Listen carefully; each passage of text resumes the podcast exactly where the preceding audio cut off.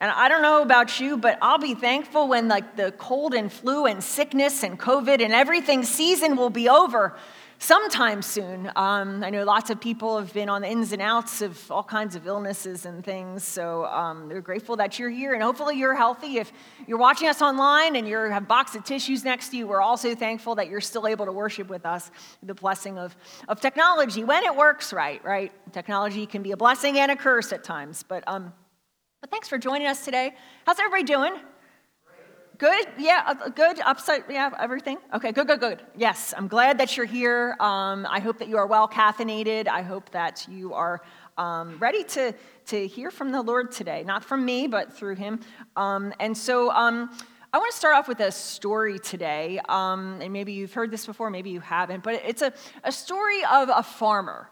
That um, this farmer was busy plowing fields year after year after year. And one day, he was just kind of frustrated, and he looked up to the heavens and he said, God, I'm not sure if this farming thing is for me anymore. Um, God, I need you to send me a sign for what I should do next with my life. What should I do next? And so he prayed to God and he looked over in the, the towards the east and he saw these clouds in the sky in the field and he saw these clouds, and they seemed to take a formation, and he watched them take a formation, and he saw two clouds appear with the letters PC. PC. And he looked and he said to himself, Wow, it's an answer from God. And he said, PC, what could that stand for? And then it hit him that PC stood for Preach Christ preach Christ. So he put his stuff down right there in the field and he said, Well, I'm going to go and I'm going to preach about Jesus. He left his farm. He told all his friends and his family he's going to go be a preacher. And he went preaching. But lo and behold, every place he preached and to whoever he preached, his sermons were dreadful. He was unfruitful in his ministry. He couldn't talk to people, and not only that, but he was miserable. And so um, a couple years later, he turned back and went back to the farm a little frustrated, a little discouraged. People wondered what had happened, what took place. And then one night, in a dream, God appeared to him and said, Excuse me, you misread my message. It was not PC, preach Christ, but PC, plant corn. totally off track right? Um, but so anyway, we're in the final series, um, a week of our series, Give Me a Sign. And over the last few weeks, we've been talking about how God does give us signs, um, that He calls us to, to pay attention to those signs. Often we're so busy that we don't see them. Um, we've talked about how to discern those things using the tools and the people and the gifts that God has given us around us. And then last week we talked about how fear can be the biggest obstacle to getting in the way of following what God's called you to do. Um, but last but not least, um, we're going to kind of wrap things up, tie things up with a bow today with the question that's probably surfaced at some point in your heart, in your life. What happens if you miss it? What happens if you read PC, you go preach Christ, and you totally miss what God was saying to you? Um, and so um, it, there's, a, there's a common Christian cliche that you've probably heard before, and it goes something like this like, God has a perfect plan for your life. Probably heard that in some way, shape, or form. Uh, maybe you grew up in a tradition that kind of like like talked about that, celebrate maybe like youth group, that kind of thing. Um, and maybe maybe maybe at some point like you found that very comforting to be like, yeah, God has a plan for my life. Um, but I have to say, like being honest, the first time that I heard that, it struck fear into my heart. God has a plan for my life. Like, you know, I, the times that I've prayed and stressed, and maybe there were no signs or was unsure of a certain direction, um, struck fear into my heart because I was also told of people who made other choices than the plan, and they were absolutely miserable for the rest of their life because they missed God's plan. And it's like a scary thing, right? Um, so we're going to talk about this today. And, and I think just the idea overall kind of brings up some really good questions. Um, if you have a, your worship guide, they're, they're kind of listed in there and they're listed on the screen here. But uh, things this kind of brings up is, you know, does God have a perfect plan for each person's life, like a blueprint plan? Um, can you mess up God's plan? Will God give up on me? Um, has God already planned everything that happens? But then the question is like, what actually is God's plan? Um, so we're going to try to, I'm going to try to in the next like you know 20 minutes or so try to address all these things. I'm not going to do justice to half of them, but just uh, I think these are really good questions for us to examine. Um, and examine even like the plan itself. What does it mean to talk about God's plan? Um, well, if in maybe in, in high school or somewhere along the way, um, you, you've read Shakespeare's famous play As You Like It, Anyone ever read that or have to read that in school or even on your own? A couple people here. Um, even if you haven't, you've probably heard a famous line that's been quoted all the time. Um, and it goes something like this All the world's a stage, and all the men and women merely players. They have their exits and their entrances, and one man in his time plays many parts. William Shakespeare. But Shakespeare was not the first to compare life to a play. And, I think when, when we're thinking about that, it kind of gives us first, like when it comes to God's plan, discerning God's plan, um, whether you have a plan, is, is like kind of this first idea that's possible when it comes to kind of answering those questions. And, and, and, there are traditions and denominations and groups that, that kind of go by this idea. And the first idea I want to talk about is that there is a plan written in advance by God. There's, this is one take on it that there's a plan written in advance by God, that there is a plan for you, for you, for you, for me, for, for each of us. Um, and, and if you look at the Bible, there's, there's like a handful of passages that really support that. Um, the one of them being a, one of my favorites from Psalm 139, um, in verse 16 Your eyes saw my unformed body, all the days ordained for me were written in your book before one of them came to be. And, and, and, there's lots of others that kind of point in that direction. But when you really like start to unpack this, like, like mentally and think about it, um, there's, there's a couple problems that result from that idea that the problem is a, a plan is written in advance by God. And the first is if God has a plan, is it based on what he knows that you will do, the mess ups and the mistakes? Or is he kind of like moving you as you go? Like, is the plan like made thinking about like the ways that you're not going to achieve the plan like you know the ways that you're going to err the place that you're going to go off track or or maybe he has a plan but he knows that you're going to mess it up so it's really plan b which is plan a. You know you can kind of like wrap all this stuff up in your in your brain. It hurts sometimes when you think about it a lot um, and there's a, there's a famous um, passage from Jeremiah that um, you know, often when we send kids off to college or, or different places, you know, we post this, we have it, maybe it's your life verse that says, For I know the plans I have for you, declares the Lord, plans to prosper you and not to harm you, plans to give you hope and a future. You know, who's, who's had that printed on something before or seen that before or had that, right? Like, and it's very encouraging, and you know, you can read that as words from the Lord. But, um, but, but, but the thing is, we have to also interpret the things that we find in the Bible appropriately, looking at the context about what it means. And the question is like, does this really indicate that there's a plan for each and every one of us that's written in advance by God? Um, because it, when we look a little bit deeper, we see the context of that specific passage. You know, to who is this beautiful and reassuring promise given? It's given to what was hundreds of years before Jesus, the, the southern kingdom of Israel. Israel split into two and they were being conquered by people and being sent to exile. And God was telling them that He was going to bless them by restoring the kingdom after exile. It was a promise of hope given to a discouraged people, a group. The you is plural there, is to you through a very reluctant prophet, the prophet Jeremiah. It's not really talking specifically to an individual. But, but the thing is, what you can draw out of it is that God does have an attitude to bless us, a desire for people's welfare. Um, but it's really not pointing to a detailed plan of who you're going to marry or go to college or what job you should take or where you should move or what you should do next in your life is mapped out. Um, but, but also, I think along those lines, when we think about you know, does God have a, a plan that's written in advance? If, if God has written a predetermined plan, for each of us, that means that God is also responsible for genocide, for murder, for cruelty, for war, for violence. And, and when you think of those things, that means that it's impossible if God is a loving and just God who is against evil. It's incompatible.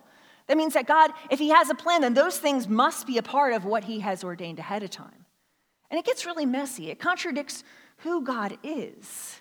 And, and the thing is, even if you take like the swing, well, then God is this plan, and we're kind of like puppets, right? You know, you, you watch Jim Henson, the puppet show, the Muppet, Muppet show, not the puppet show, right? I don't know who your favorite Muppet was, but you know, hate to break it to you, but they're not real. like, you know, they kind of, they're moved by people and they have different people behind the scenes that are, that are going there. Um, and, and what's the point if we are merely puppets acting in a pre written play? What is the point for us operating? Like, are we just there for God's enjoyment to watch the show kind of play out? What is that? Um, it's just like if, if you would miss, like, maybe your teams are playing in, in football or your favorite sport. If you miss the game and then one of your buddies rats on you and he tells you the outcome of the game, like you're probably not going to watch it because if they lost, I don't want to see how it happened. And if they won, then that's a great thing, right? I don't really have to see that either. uh, but, but, and that's the thing, you don't really care in that point. So, so there's some problems when we have the idea that it's like, well, God has a, a, perfect plan, a certain, like a path, a blueprint plan for each and every one of us. Is God really responsible for our misgivings? Does he make adjustments? Or how does that work? Is he responsible for all the, the evil that's in the world? Because that's co- not compatible with the character of God. Well, there's a second idea that we can have about this too, about what it is to be a part of God's plan. Second idea is what I call like the perfect plan. A perfect plan but you can choose otherwise. So, in this kind of idea, there's this idea of free will that comes in, like choice. That yes, God is a perfect plan, but you can choose otherwise. You're not a puppet. You're, there, there's not the, the kind of the, the, watching of a show coming there. And, and um, when I was first called to ministry and really struggling myself with whether God was calling me to be a pastor or not, um, I approached my, my pastor at the time and sat down in his office, had this like long discussion. Um, I found out later like he didn't support women in ministry and all that kind of stuff. But, but we had this, this interesting discussion about how he told me that, that basically in his thought, God has a perfect will. And maybe you've heard this before. God has a perfect will and God has a permissive will. Perfect is like, like the A plus plan, right? Like you're on in line, whatever, you know, that, that uh, permissive is kind of like honorable mention kind of like second best, you know, first loser, whatever you want to call it, like that kind of thing. Like you're, you're kind of permissive and perfect will. Um, and then basically he, he told me about how, well, you know, finding God's will for his perfect will, it's really like a cosmic Easter egg hunt. A cosmic Easter egg hunt that you're just running around and you're trying to find what the perfect will is, and, and you might not get it, you might stumble upon something else, but it's up to you whether to follow. And I have to say, after that conversation, I left his office. I'm like stressed out, right? Like, what if I don't find it, right? What if I if I do err off the side? You know, um, what what if in the Easter egg hunt I only get four eggs, right? And everybody else's baskets are full. The anxiety really mounts. You know that that you maybe you you somehow in your mind like you move to the wrong city and you become discover that you became a truck driver, but God wanted you to be a missionary. You're like, oops, I blew that one, right? Um, but, but the thing is, when you really sit back and reflect on this and even look in scripture, the, the thing is, we all regularly miss God's plan A. We all do, myself included. And all of the biblical figures, apart from Jesus, we see that they at some point misunderstood, misheard, or chose to ignore what God wanted them to do at, per, at multiple points in their lives. And I don't know, that, that, that gives hope, doesn't it? It gives me hope. The good news is that God is a specialist in plan B, that it's not like second best or over, and God has to be. And I think in that regards, we have to consider um, the relationship between God and people first. That, of course, God is not a lotto machine ready to spit out what the next thing is. God is rooted in our relationship with us. Um, that, that sometimes we think that we have to manipulate God by special words or acts to kind of bring him out of hiding to reveal where the hidden Easter eggs are. Like, like that's not what God is about. And, and, and of course, the, the problem is, is that it treats God too much like an object. treats God too much like an object, or that God's a reluctant blesser, or that he's a bad parent who's saying, I have a special present for you only if you do this for me. Like, that's not true of God. And when we think of God's plan like that, it treats God like, a, like an object. And, and it's different, though. It's different on the flip side when you know God as a loving person, as a loving being that you have a relationship with, not just who's going to spit out a list of things to do. And that's why in scripture and that's why you know in church and when we pray um, sometimes we'll refer to god as he and that's not because god is male by any means that's because God is personal. We relate in a personal way. And by saying calling God it, that would kind of make this object kind of relationship that would not be relatable. That, that God is not a computer who spits out results.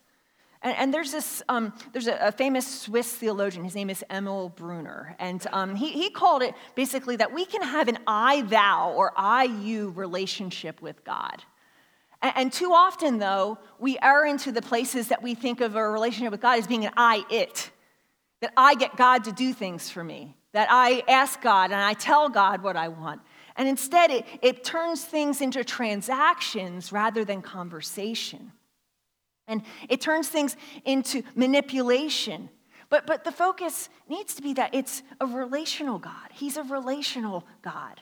That we, you know, you, you think about it, like when you want to know when you think about this for a second, when you want to know what will please your spouse, your mom, or your friend, um, it, it, helps to enter into conversation with that person. Uh, you talk to them about what needs to be done. H- how do you enjoy things?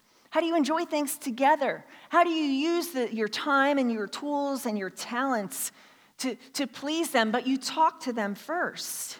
And that's really, really important. Um, I, I once had a friend by the way, who instead of doing that, he decided that he was going to leave lists of things for his wife to do around the house. Needless to say, it did not go over well. a conversation. It's a conversation, interaction. You know, even when it's a parent child relationship, it needs to be a, a loving and caring relationship, not a controlling one in either direction. And, and it's also connected, though, I think, to the following important question is that question of what is God's plan then? And I think this is really important to iron out. Is, is it that step by step, absolutely next thing, next thing, next thing? And then if you miss one of those, oops, like you're off the, you know, once again, you're in second best mode here. Um, but let me offer a perspective that I've found helpful.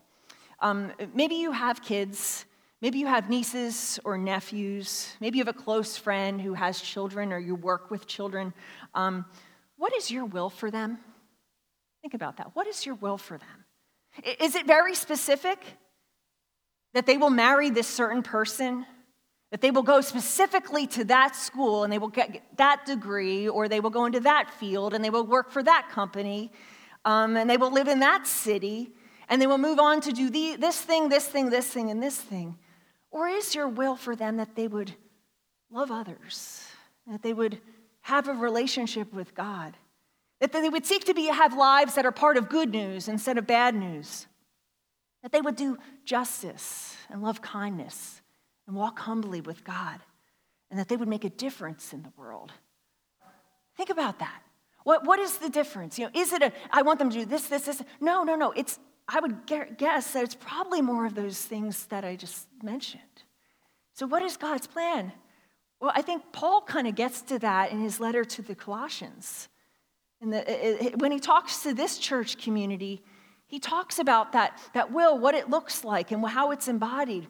And he, he says this in Colossians chapter 1. Um, we're going to read verses 9 through 13. He says, We continually ask God to fill you with the knowledge of his will through all the wisdom and understanding that the Spirit gives, so that, get this, so that you may live a life worthy of the Lord and please him in every way bearing fruit in every good work, growing in the knowledge of God, being strengthened with all power according to his glorious might, so that you may have great endurance and patience, and giving joyful thanks to the Father who has qualified you to share in the inheritance of his holy people in the kingdom of light.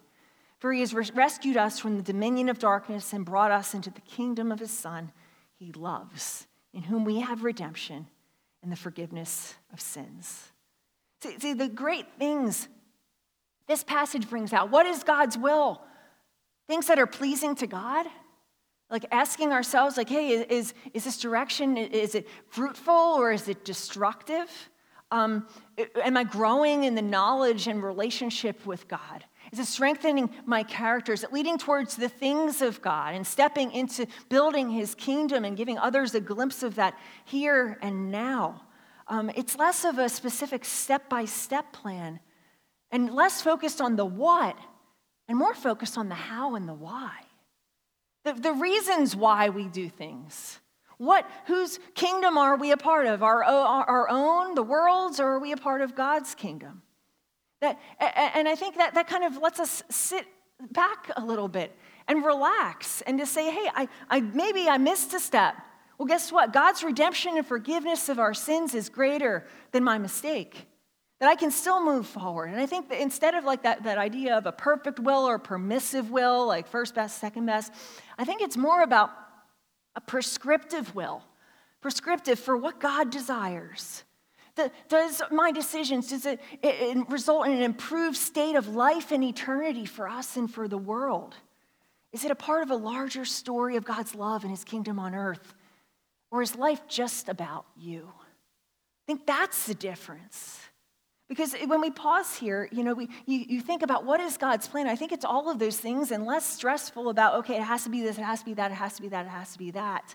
Um, and of course, though, you know, you might be saying, well, of course, like, you know, I've read scripture before, I've heard stories before in the Bible. You know, what about those times in the Bible when it seems like God forces people to do things? Because there are. There's a lot of circumstances. Well, God's like, hey, do this. It sends an angel, he talks to someone. Um, one of my favorites is uh, the Apostle Paul in Acts 16 when he's like church planting and traveling around the, the ancient world. Um, one of his travels says this When they came to the border of Mysia, they tried to enter Bithynia, but the Spirit of Jesus would not allow them to. like it's pretty clear, like God intervenes and God steps in. And I would say, absolutely yes. God does choose certain people for certain tasks. God gives us signs, and there are times in our lives when it is absolutely, you are called to take this step. You are called to go here. There's, there's, a, there's a sign in that direction. But a lot of the other times, though, God doesn't necessarily knock us off our horse or give us an audible sign. I think we can embrace both of both of those things. That there's times that operate, God operates by having a specific will or a specific step for us. But then there's other times more that we get to do something else, to choose. And maybe most of the time we get to partner with God in deciding how we will serve Him. And I think that's powerful too, because that's in the character of God. In a relationship with God, partnering to bring grace and mercy, forgiveness into the equation. So, so what if you miss something? What if you mess up? And what if God, instead of saying, well, you missed that one, you blew that one, you're just going to get second best. Now, what if instead the story is more that God redeems it and opens up new possibilities? When stepping towards Him in those things that God values in parts of His kingdom, what if there's a new door that opens and a new direction because of God's grace and His forgiveness? And I think that this kind of leads us to what I think is like a third idea or, or perspective on this idea of God's plan. And that's, what I think, is a collaborative plan. A collaborative plan. You know what it means to collaborate, right? Maybe you're forced to do this at work or in school. Like you have to do, anybody love group projects, by the way? Right? No, I just heard like, nope, nope, not at all. But um, a collaborative plan. A collaborative plan, and I'm going to call this like painting with God. And this is a very like Wesleyan perspective. So it, we're affiliated with the, the Church of the Nazarene, which comes from a, a Wesleyan um, perspective of things, respecting that God does give us choices to make. Um, and, and I think partnering with God, it's like a canvas and paints model. So think of, instead of thinking of God's will as like a blueprint, and a person basically as that partially like blind person trying to wander around and find the paintbrushes like the cosmic easter egg and they're going to stumble upon things and then mess things up um, i think it's more like a painter and paints that the canvas is life uh, the future beginning with each day is part of that canvas And God gives us paints and brushes. He gives us gifts and talents. He gives us people in our lives. He gives us mentors. He gives us God's word. He gives us opportunities. And the Holy Spirit is kind of like the art instructor. The art instructor, and Jesus is the model. And, and it's not though that you're just painting Jesus, you're replicating Jesus, but you're replicating, you're painting Jesus' character on the life in the canvas. And, and, imagine this suppose that you're partnering with God, you're listening to the Holy Spirit, painting away with the tools that you've been given, and all of a sudden, in maybe the right hand corner, you're starting to paint, and all of a sudden, what appears is like paint by number area. You like paint by number? I like paint by number, right? Really pretty things you can make. It's a paint by number. Okay, well, I'm supposed to paint a cloud here. Okay, well, I'm not just supposed to paint anything, I'm supposed to specifically paint a cloud. Uh, uh okay, well, there's a specific direction that God wants me to go in that little area. The others, I'm given some freedom in the paints and to use what I at disposal to mimic, to, to paint in essence what Jesus would have me there. But I, there's this one area that I am supposed to have a direction. And then you go along and oops, I make a mistake. Oh man, made a mistake. Well, God's like, the Holy Spirit's like, keep going, right? Keep going. I'm going to make that into a flower. If you keep going, I'm going to make that into the flower. That God helps us along the way. And I think we see this time and again in scripture and stories. Uh, Joseph, uh, Joseph in the Old Testament scriptures, Joseph, his time in prison, what does God do? He makes it fruitful. Or he rises up into power and he, he actually he, he saves his people from the famine because of that. Um, we see the story of Ruth and Naomi in the book of Ruth. After death and destruction, they take a step, and then what, we see what God does, and then Ruth is eventually woven into the family tree of Jesus. It's crazy. We see the Samaritan woman that Jesus interacts with, and who's given a new role, a new turn on life. We see Paul. He, he goes to Troas because he's told not to go to Bethany. That's that little paint in the corner, the, the paint by number. It's a specific instruction in that way. We see Mary Magdalene being the, the one who sticks around at the tomb and she's, she's crying and she actually inter, intercepts Jesus, the risen Jesus, because of that.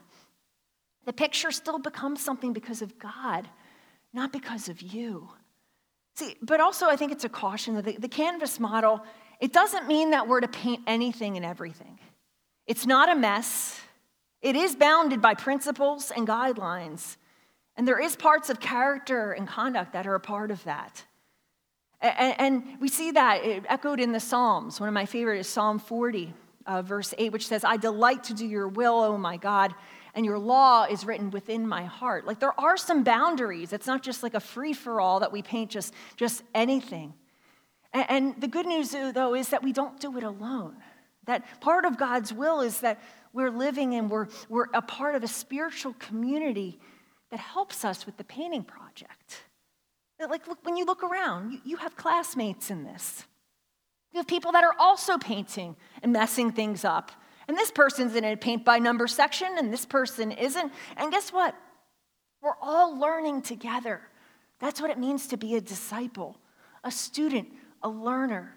It's not an isolated individual task. And we see in other people's paintings, we see in our own time and again that yes, this God can be trusted, that you can trust him too. And we can keep seeking to, to make that picture beautiful with what we do have. So I'm going to go back to the question. Question we started with what happens if I miss it? Well, I'm not sure now if that's the right question. I think you can relax a little bit I think you can settle into the idea that God's will is to paint something beautiful together. And, and so here's my point I think there are times that the plans that God has for us are quite specific at times. Um, I, you know, I, I think I was supposed to and I was called to be a pastor. I, looking back at part of my story, I believe that there was a time in my story that I was called by God to plant a new church um, in Virginia. I believe that God called me to move to New Cumberland, Pennsylvania. But going a little bit further back, um, when I was an environmental scientist, uh, had I stayed an environmental scientist and not become a pastor, I do think that God would have found some way to use me there too. You know, had this church not voted me to become your pastor, I think God would have used me in some other flock. But uh, also, it's, I think it's times that we, we, we resign ourselves and say, well, you know, it's too late for me to follow God's will. You know, there, um, a couple weeks ago, I had a chance to interview as part of this board that, of ministry that I'm on, um, to interview candidates for ordination. You know, these are people that are, are feeling called to be pastors. They've been in this journey, some for like 10 years. And, um, and one of the interviews, um, we had this gentleman um, he came from, he was Haitian American, and, and his wife was there with him, and he was the one being interviewed. But at the end of the interview, it was very interesting, you know, and these are kind of like middle-aged people, by the way.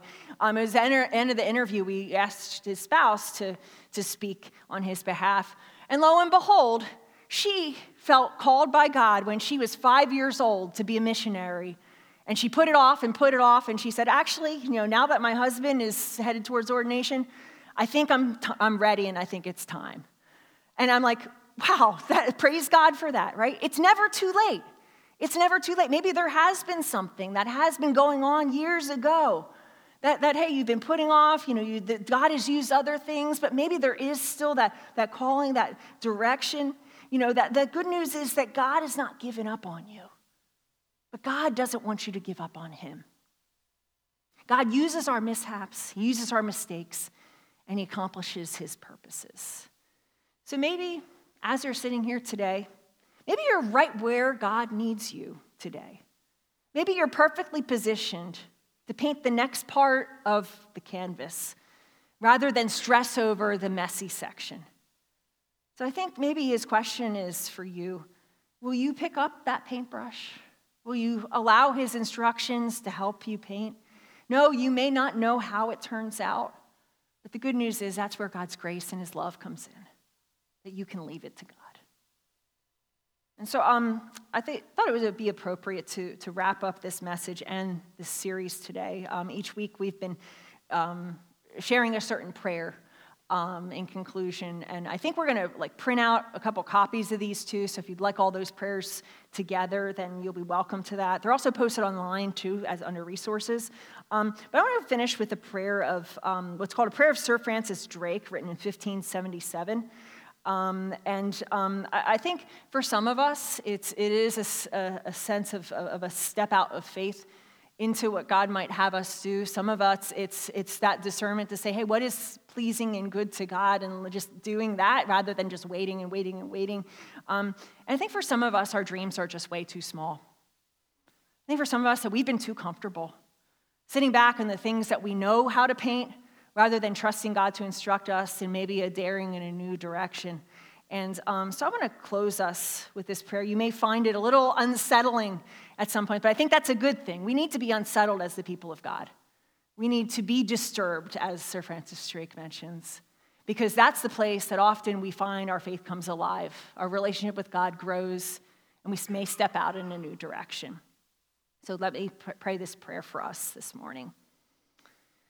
Disturb us, Lord, when we are too well pleased with ourselves, when our dreams have come true because we have dreamed too little, when we arrive safely because we sailed too close to the shore. Disturb us, Lord, when, with the abundance of things we possess, when we have lost our thirst for the waters of life.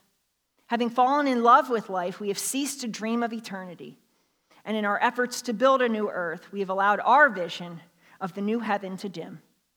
Disturb us, Lord, to dare more boldly, to venture on wider seas where storms will show your mastery.